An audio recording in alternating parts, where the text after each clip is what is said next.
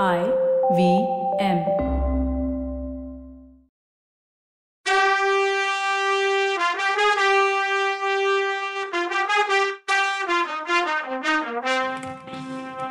வணக்கங்க. நான் கவிதா பேசுறேன். வெல்கம் டு கதை பாட்காஸ்ட் பொன்னியின் செல்வன். இது எபிசோட் நம்பர் இருநூத்தி இருபத்தி எட்டு.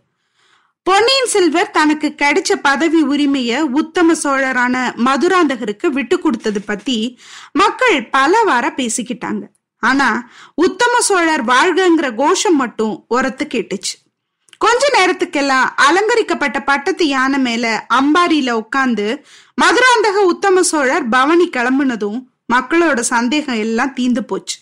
யானை கழுத்துல யானைப்பாகன் இடத்துல உட்கார்ந்து இருக்குது பொன்னியின் செல்வர்னதும் மக்களோட உற்சாகம் எல்லை கடந்துருச்சு. கோப்பரகேசரி உத்தம சோழர் வாழ்கன்னு கோஷம் முழங்குச்சு. ஆனா அவங்களோட மனசுல பொன்னியின் செல்வரோட பெருந்தன்மை தான் நின்னுது. அதை நினைச்சு நினைச்சு முகம் சந்தோஷத்துல ஒளிருச்சு மக்களுக்கு. அவரே முடிசூட்டிக்கிட்டு பவனி வந்தா எவ்வளோ சந்தோஷப்படுவாங்களோ அதை விட பல மடங்கு அதிகமா சந்தோஷத்தை இப்போ வெளிப்படுத்தினாங்க. இமயமலை சிகரத்துல புலி இலச்சினைய பொறிச்ச கரிகால் வளவன பொன்னியின் செல்வர் மிஞ்சிட்டார்னு. தியாக சிகரத்துல இவர் தன்னோட முத்திரையை அழிக்க முடியாதபடி பொறிச்சுட்டார்னு அறிஞர்லாம் சந்தோஷப்பட்டாங்க. சாதாரண மக்கள் அதுக்கு ஓமானத்தையும் ஓமேயத்தையும் தேடல. மதுராந்தக தலையில மகுடத்தை சூடிட்டு பட்டத்து யானைய யானை பகனா இருந்து ஓட்டிட்டு வர்ற ஒன்னே போதுமே. அவங்களுக்கு ஆடிக்கிட்டும் பாடிக்கிட்டும் சிரிச்சுக்கிட்டும் வாழ்த்துக்கிட்டும் பரவசப்பட்டாங்க. ஒருத்தர் ஒருத்தர் கட்டி புடிச்சுக்கிட்டும் பூ தூவிக்கிட்டும் அக்ஷதைய வாரி அரைச்சுக்கிட்டும் மக்கள் கோலாகலத்துல இருந்தாங்க. இப்படி குதூகலிச்சு மெய் மறந்து கூத்தாடிட்டு இருந்த ஜனங்க மத்தியில யானையை கொண்டு போறது அவ்வளோ சுலபமா இல்ல. பொன்னியின் செல்வரும் அவசரப்படாம ஜனங்களோட குதூகலத்தை ரசிச்சுக்கிட்டே கூட்டத்துல தெரிஞ்ச முகம் ஏதாவது பார்க்கும் போதெல்லாம் பேசிக்கிட்டே மெல்ல மெல்ல யானைய ஓட்டிக்கிட்டு போனாரு. நகர்வலம் முடிஞ்சு அரண்மனைக்கு திரும்புறதுக்குள்ள ராத்திரி ஆயிடுச்சு. நட்சத்திரங்களோட போட்டி போட்டிக்கிட்டு தெருவிளக்கு பிரகாசிச்சுச்சு. அரண்மனை மேல் மாடத்துல இருந்து பூமாரி பொழிஞ்சுது. யானப்பாகா யானப்பாகான்னு ஒரு குரல் கேட்டுச்சு. பொன்னியின் செல்வர் அண்ணாந்து பார்த்தப்போ அங்க வானதி முகம் தெரிஞ்சுது. பொன்னே பயப்படாத. மதுராந்தக உத்தம சோழரோட ஆட்சியில பூனையும் கிளியும் யானையும் புலியும் கலந்து உறவாடும். கொஞ்சி கொலவும்னு சிரிச்சுக்கிட்டே சொன்னாரு பொன்னியின் செல்வர். வானதிக்கு இனிமே என்ன வேணும்? மதுராந்தக உத்தம சோழர் முடிசூட்டு விழா நடந்து ஒன்றரை மாசத்துக்கு மேலாயிடுச்சு. வசந்த காலம் வந்துருச்சு. மாமரங்கள்ல குங்கும கலர்ல தளிர் வந்துச்சு. அது பக்கத்துல கிளிகள் தங்களோட மூக்க வச்சு ஒத்து பார்த்துச்சு. புன்னை மரங்கள்ல இருந்து முத்து போல மொட்டுக்களை உதுத்து குயில்கள் சந்தோஷமா கூவிச்சு. இயற்கை தேவி உடல் சிலிர்த்தா. பூமாதேவி குதூகலத்தினால பொங்கி சிரிச்சா. இலைங்க உதிர்ந்து மொட்டையா இருந்த மரங்கள்ல திடீர்னு மொட்டு அரும்பி பூக்க ஆரம்பிச்சது. மாதவி பந்தலும் மல்லிகை முல்லை புதரும் பூங்கொத்து பாரம் தாங்காம தவிச்சுது. நதியில வெள்ளப்பிரவாகம் குறைஞ்சிருச்சு. கரையோரமா தெளிஞ்ச நீர் சலசலன்னு ஓடிட்டு இருக்கு. சோழ நாட்டு மக்கள் அகமும் முகமும் மலர்ந்து இருந்தது வயல்ல விளைஞ்ச நெல்ல அறுவடை செஞ்சு களஞ்சியத்துல கொண்டு போய் சேர்த்தாங்க. இனிமே பதவி யாருக்குன்னு பிரச்சனை இல்ல. நகரத்திலையும் கிராமத்திலையும் காமன் பண்டிகை கொண்டாட மக்கள் தயாராயிட்டு இருந்தாங்க. ஆலயங்கள்ல வசந்த உற்சவம் நடத்துறதுக்கும் ஏற்பாடு நடந்துச்சு. தெருவுல மூளைக்கு மூளை நாடக மேடை போட்டிருந்தாங்க. இதையெல்லாம் பார்த்துக்கிட்டே வல்லவரையன் பழையாறை நோக்கி போயிட்டு இருக்கான். இந்த தடவை மாறு வேஷம் போட்டுக்கிட்டோ இல்ல ஒளிஞ்சு மறைஞ்சோ போகல. பிரதான வாசல் வழியா தடை இல்லாம போய் குந்தவையோட அரண்மனைக்கு போனான். இளைய பிராட்டி குந்தவை வானதி எல்லாரும் அரண்மனை வாசலுக்கு வந்து அவனுக்கு வணக்கம் சொல்லி வரவேத்தாங்க. ரொம்ப தூரம் பிரயாணம் பண்ணி வந்த களைப்பு தீர்ந்ததும் தன்னை அரண்மனை நந்தவனத்துல வந்து சந்திச்சு விவரம் எல்லாம் சொல்ல சொன்னா குந்தவை. வந்தியத்தேவன் இழைப்பாடுறதுக்கு அதிக நேரம் எடுத்துக்கல. குளிக்கிறது சாப்பிடுறது எல்லாத்தையும் சீக்கிரமே முடிச்சுக்கிட்டு நந்தவனத்துக்கு போனான். அங்க குந்தவை வந்து அவனுக்காக காத்துட்டு இருந்தா. ஒருத்தர் ஒருத்தர் பாக்குறதுக்கு யார் யாரை விட அதிகமா இதுல ஆர்வமா இருக்கான்னு நாம சொல்ல முடியுமா? முடியவே முடியாதே. ரெண்டு பேருமே அதுல ரொம்ப ஆர்வமா இருந்தாங்க. ஆனா ஒருத்தருக்கு ஒருத்தர் கிட்ட விவரம் கேட்கறதுல மட்டும்தான் ஆர்வமா என்ன? அதையும் தாண்டி அந்த பரபரப்புக்கு புனிதமான காரணமும் இருக்குல்ல. அவங்களோட எதிர்கால வாழ்க்கையை பத்தி நிச்சயிக்கிறதுக்காகவும் இருக்கலாமோ? இந்த வசந்த காலமும் இவங்க உணர்ச்சியை தூண்டி இருக்குமோ குந்தவை வாயை திறந்து பேசினா ஐயா நீங்க போயிருந்த விஷயத்துல பூர்ண வெற்றி கிடைக்கலன்னு நினைக்கிறேன். அது நிஜமான்னு கேட்டா. நிஜம்தான் தேவி. இது வரைக்கும் நான் ஏத்துக்கிட்ட எந்த ஒரு விஷயத்துலதான் பூர்ணமா வெற்றி கிடைச்சிருக்குன்னு பெருமூச்சு விட்டான் வல்லவன். அப்படிலாம் சொல்லாதீங்க. என் தம்பிய இலங்கையில இருந்து கொண்டு வந்து சேர்த்தீங்கள்ல. அந்த நேரம் அருள்மொழிவர்மன் வந்ததுனாலதான் சோழ நாடு இதுவரைக்கும் பொழைச்சுதுன்னா குந்தவை. ஆமா தேவி. அருள்மொழிவர்மருக்கு அனாவசியமான ஆபத்தை உண்டாக்கி அவரை கடுங்குளிர் ஜுரத்தோட குத்தியும் கொலையுருமா கொண்டு வந்து சேர்த்தேன். அதுவும் பூங்குழலி மகாராணி உதவியால தான் சேந்த நமதன் கிட்டையும் பூங்குழலி கிட்டையும் என் நண்பரை ஒப்படைச்சிட்டு நாகப்பட்டினத்துக்கு கூட்டிட்டு போங்கன்னு சொன்னப்போ அவங்க தான் தஞ்சாவூருக்கு வந்து சிம்மாசனத்துல உட்கார போறாங்கன்னு நான் கனவுல கூட நினைக்கலன்னா வல்லவன். உத்தம சோழ சக்கரவர்த்தியோட உயிரை காப்பாத்தி கொடுத்தது நீங்க தாங்கிறத நான் மறக்கல. அவரும் மறக்கல. பெரியவருக்கு பதிலா உங்களை சோழ நாட்டோட தனாதிகாரி ஆக்கிடணும்னு உத்தம சோழர் இஷ்டப்படுறாருன்னு குந்தவை சொன்னான். நல்ல வேலை தப்பிச்சேன்னு சொன்னா வல்லவன். அது என்ன அப்படி சொல்லிட்டீங்க?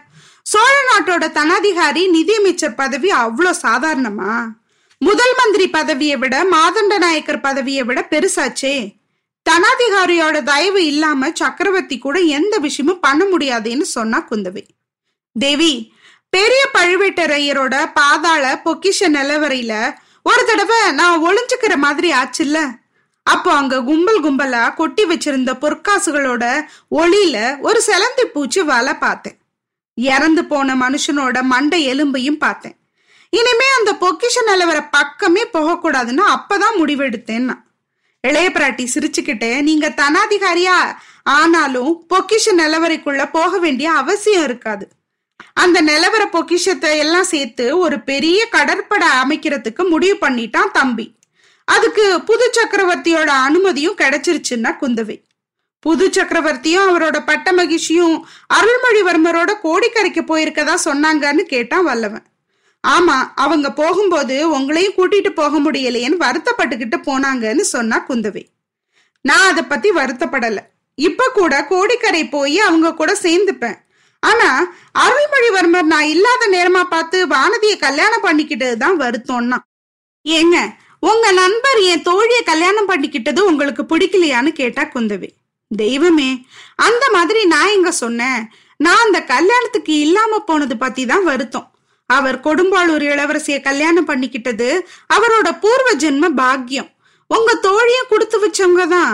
ஆனா ஏன் இவ்வளோ அவசரம்னு கேட்டான். அவங்க அவசரப்படல. நான் தான் அவசரப்பட்டேன். என் அப்பாவும் அம்மாவும் காஞ்சிபுரத்துக்கு புறப்பட்டு போகணும்னு நினைச்சாங்க. அவங்க கிளம்புறதுக்குள்ள கல்யாணம் நடந்துடணும்னு நினைச்சேன். இதனால கொடும்பாளூர் பெரிய வேளாரும் நிம்மதியா இருப்பாருல்ல? அவர் பெரிய ஷாக்குல இருந்தாரு. அப்புறம் மகுடாபிஷேகத்துல திடீர்னு உங்க ஃப்ரெண்டு உத்தம சோழர் தலையில கிரீடத்தை வச்சா யாருதான் அதிர்ச்சி ஆக மாட்டாங்கன்னு கேட்டா குந்தவை. இன்னும் பல பேர் அதிர்ச்சி ஆயிருந்திருப்பாங்கன்னு சொன்னா வல்லவன் என்ன பல பேரு? எல்லாருக்குமே அப்படிதான் இருந்துச்சு. ஃப்ரெண்ட்ஸ் ரெண்டு பேரும் அமுக்குனி மாதிரி பேசி வச்சுக்கிட்டு ரகசியமா பண்ணிட்டீங்கன்னு குத்தம் சொன்னா குந்தவை. தேவி நான் உங்ககிட்டயாவது இளவரசர் சொல்லியிருப்பாருன்னு நினைச்சேன்னு அவன் சொல்லும்போது கொஞ்சம் மாசத்துக்கு முன்னாடியா இருந்தா சொல்லித்தான் இருப்பான். என்கிட்ட கேட்காம அவன் எந்த விஷயமும் பண்ணது கிடையாதுன்னா குந்தவி. இப்ப ஏன் மாறிட்டார் தேவின்னு அப்பாவிய கேட்டான் வல்லவன். சகவாச தோஷம்தான். உங்களோட சேர்ந்த பின்னாடி என் தம்பி இப்படி மாறிட்டான். அப்பாவியா இருந்தவன். கபட நாடகத்திலையும் தந்திர மந்திரத்திலையும் தேர்ந்துட்டான்னு பொய்க்கோம காட்டுனா குந்தவி. தேவி என் மேல சும்மா குறை சொல்லாதீங்க. உத்தம சோழருக்கு முடிசூட்டின நாடகத்துக்கு முழுக்க முழுக்க பொறுப்பு உங்க தம்பிக்கு தான் நான் எவ்வளவோ சொல்லி பார்த்தேன். இப்படி எல்லாரையும் ஏமாத்தலாமான்னு கூட கேட்டேன். ராமர் அயோத்தி மக்களை ராத்திரியோட ராத்திரியா விட்டுட்டு போனதை எடுத்துக்காட்டா சொல்றார். உங்ககிட்டயாவது சொல்ல வேணாமான்னு கேட்டேன். வாழ்க்கையில ஒரு தடவையாவது உங்ககிட்ட கேட்காம ஒரு விஷயத்தையாவது பண்ணி உங்ககிட்ட சபாஷ் வாங்க போறதா சொன்னார். தேவி இளவரசர் பண்ணது உங்களுக்கு ஓகே தானே? அப்படின்னு கேட்டான் வல்லவன். இதை விட எனக்கு பிடிச்ச விஷயத்த இனிமே யாரும் பண்ண முடியாது. என் தம்பிக்கு நீங்க இந்த விஷயத்துல உதவி பண்ணதுக்கு நன்றின்னா குந்தவி.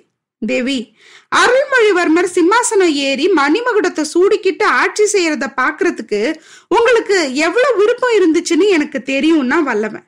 முன்னாடி அப்படிதான் நினைச்சேன். அது உண்மைதான். என் தோழி வானதி அப்படி சபதம் செஞ்ச பின்னாடி அந்த எண்ணத்தை மாத்திக்கிட்டேன்.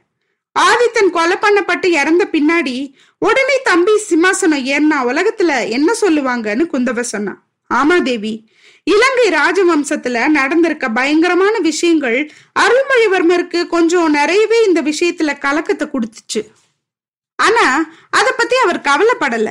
ஏன்? என் மேலேயே சில பேர் பழிய சுமத்த ட்ரை பண்ணும்போது என்ன காப்பாத்துறதுக்காகத்தான் அவர் சிம்மாசனம் ஏறுறேன்னு சொன்னாரு. நல்ல வேளையா பெரிய பழுவேட்டரையர் அந்த பழிய தம்மேல போட்டுக்கிட்டு எம்மேல வீண் பழி உண்டாகாம காப்பாத்தினார்னு சொன்னா வல்லவன். ஆமா பாவம் அந்த கிழவர். அவர் ஒருத்தர் இல்லாம சோழ நாடே வெறிச்சோடி போன மாதிரி ஆயிடுச்சுன்னு சொன்னா குந்தவை. அண்ணனை ஃபாலோ பண்ணி தம்பியும் போனதை நினைச்சாதான் ரொம்ப வருத்தமா இருக்குன்னு சொன்னான் அவன். என்னது? சின்ன பழுவேட்டரையர் இறந்து போயிட்டாரா? நிஜமாவான்னு கேட்டா குந்தவை. நான் அவர்கிட்ட சொல்லிட்டு கிளம்பும் போது அவருக்கு உயிர் இருந்துச்சுதான். ஆனா ஒரு நூத்து ஐம்பது அடி உயரம் செங்குத்தான மலையில இருந்து கீழே விழுந்தா எப்படி பழைக்க முடியும்? இறக்க தான் வேணும். சின்னவர் சாவுக்கு நானே ஒரு விதத்துல காரணமா இருந்தேன்னு நினைக்கும் போது என் மனசு துடிக்குதுன்னா வல்லவன். ஐயா அத பத்தியெல்லாம் எனக்கு கொஞ்சம் விவரமா சொல்லுங்க. மகுடாபிஷேகத்தை அன்னைக்கு சின்னவரை சபா மண்டபத்துல இருந்து வெளியே அனுப்புறதுக்கு நீங்களும் என் தம்பியும் தானே சேர்ந்து சூழ்ச்சி பண்ணீங்க. அதுல இருந்து எல்லாத்தையும் விவரமா சொல்லுங்க. அத பத்தி தம்பி கிட்ட விவரம் கேட்க முடியாம போச்சு. உங்ககிட்ட தெரிஞ்சுக்கலான்ற எண்ணத்துல இருந்துட்டேன். பொண்ணுங்க கிட்ட ரகசியம் எதையும் சொல்லக்கூடாதுன்னு தான் என்கிட்ட சொல்லலல்ல? இப்பயாவது சொல்லலாமா அப்படின்னு கேட்டா குந்தவி.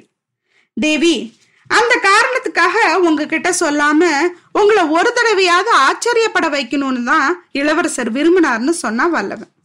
அப்படி ஒன்றும் நான் ஆச்சரியப்பட்டுல நீங்க ரெண்டு பேரும் சேர்ந்து இப்படி ஏதோ சூழ்ச்சி செய்றீங்கன்னு தெரியும். எதுவும் தப்பு நடந்துடக்கூடாதேன்னு கொஞ்சம் கவலைப்பட்டுக்கிட்டு இருந்தேன்னு சொன்னா குந்தவை. நிஜமாவே கொஞ்சம் தப்பு தான் நடந்துருச்சு.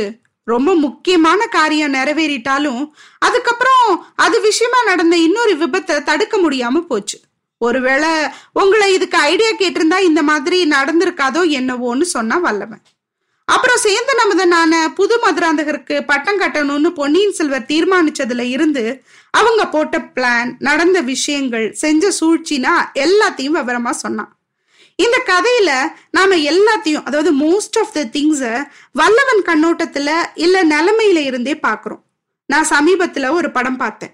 ஆல்ஃபிரட் ஹிச்காக்கோட ரியர் விண்டோன்னு ஒரு ஹாலிவுட் மூவி நைன்டீன் பிப்டி ஃபோர்ல வந்த கிளாசிக் இதுல உள்ள ஒரு கதாநாயகன் வீட்டில் இருக்க ஜன்னல் வழியா தெரியிற காட்சிகள் மட்டுமே படமா ஃபுல்லா இருக்கும். ஒரு சீன் கூட மத்த வீட்டுக்குள்ள கேமரா போற மாதிரி இருக்காது. அதாவது ஒரு ஹவுஸோட விண்டோ வழியா அடுத்த வீடோ மனுஷங்களோ இல்ல தெருவோ இதுதான் வரும். அது அப்ப உள்ள ஸ்டேஜ் டிராமா கல்ச்சரோட ஒத்து போனாலும் அவர் அந்த காலத்திலேயே வித்தியாசமா யோசிச்சிருப்பார். ஜேம்ஸ் ஸ்டூபர்ட் ஹீரோவா நடிச்சிருப்பாரு. பார்க்க கிடைச்சதுன்னா பாருங்க. நிச்சயம் போர் அடிக்காது. வல்லவன் என்ன நடந்துச்சுன்னு குந்தவை கிட்ட என்ன சொல்றான்னு அடுத்த எபிசோட்ல பார்க்கலாம். அது வரைக்கும் நன்றி வணக்கம்.